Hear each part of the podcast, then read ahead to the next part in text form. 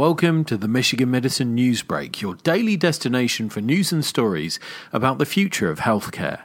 Today, how the brain plays a role in rheumatoid arthritis inflammation.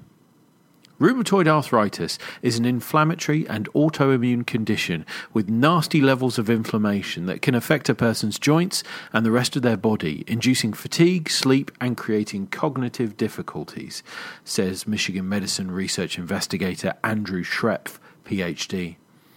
Even though it has been assumed for a long time that the inflammation we see in blood is impacting the brain, up until this study we didn't know precisely where and how those changes in the brain were actually happening, says Schrepf.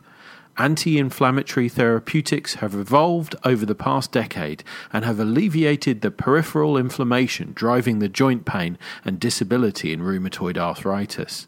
Despite such progress, patients continue to report challenging levels of symptoms such as fatigue and mood dysfunction. Researchers believe this data could support the idea that rheumatoid arthritis inflammation targets the brain and not just the joints.